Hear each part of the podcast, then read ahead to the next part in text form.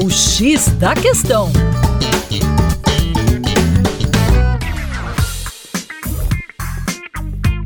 Olá, meu caro ouvinte Band News com vocês, João Marcelo do coletivo Terra Negra. Pois é, a China está sempre em pauta. Os chineses veem a sociedade de modo muito diverso de como o Ocidente a encara. O pensamento ocidental está impregnado pelos direitos do indivíduo, enquanto o pensamento chinês valoriza o coletivo acima do individual.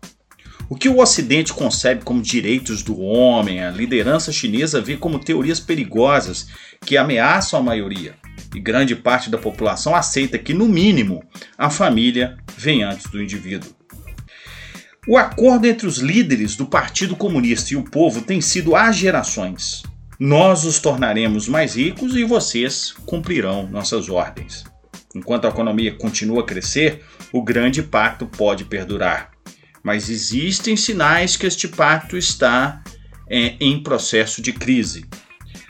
Há manifestações crescentes contra o autoritarismo, a corrupção, e a China deve enfrentar um perigo muito sério, que é a diminuição sensível das suas terras agrícolas e nesse sentido, o Brasil entraria de ponta nesse processo, porque enquanto há uma perda muito grave de terras agricultáveis na China, sobra terra agricultável no Brasil.